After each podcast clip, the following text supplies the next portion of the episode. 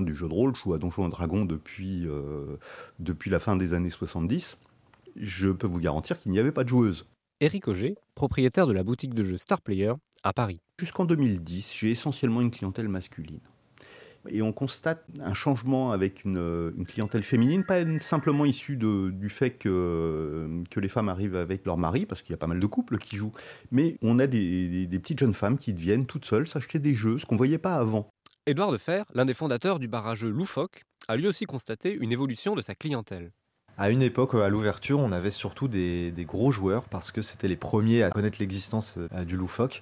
Euh, et progressivement, ça a beaucoup évolué. En fait, les, gros joueurs se sont, ont un peu, plus, un peu délaissé le lieu euh, au profit des fêtards, en fait. Des gens qui aiment jouer, mais qui n'ont pas forcément le jeu comme passion, et des gens qui aiment jouer pour le côté on s'amuse, on rigole, on découvre et on se fait une partie de temps en temps. Mais on a aussi envie, on n'a pas envie que de jouer, on a envie aussi de euh, boire un verre, euh, de euh, manger un truc sympa, et, voilà.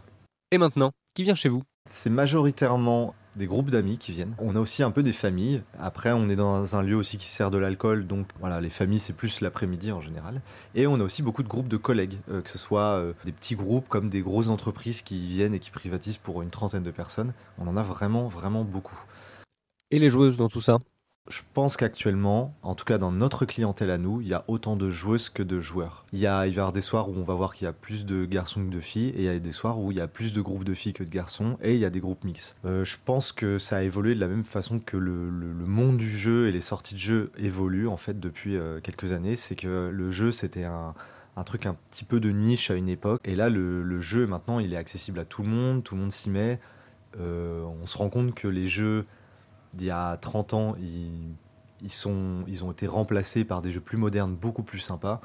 Et vraiment, là, le jeu, aujourd'hui, il s'adresse à tout le monde. Surtout et aussi aux gens qui n'aiment pas les jeux. Parce qu'en en fait, les gens qui n'aiment pas les jeux, ils pensent qu'ils n'aiment pas les jeux, mais il y a toujours un jeu pour euh, quelqu'un qui n'aime pas les jeux. Vous l'aurez bien compris, il n'y a plus d'excuses pour ne pas jouer.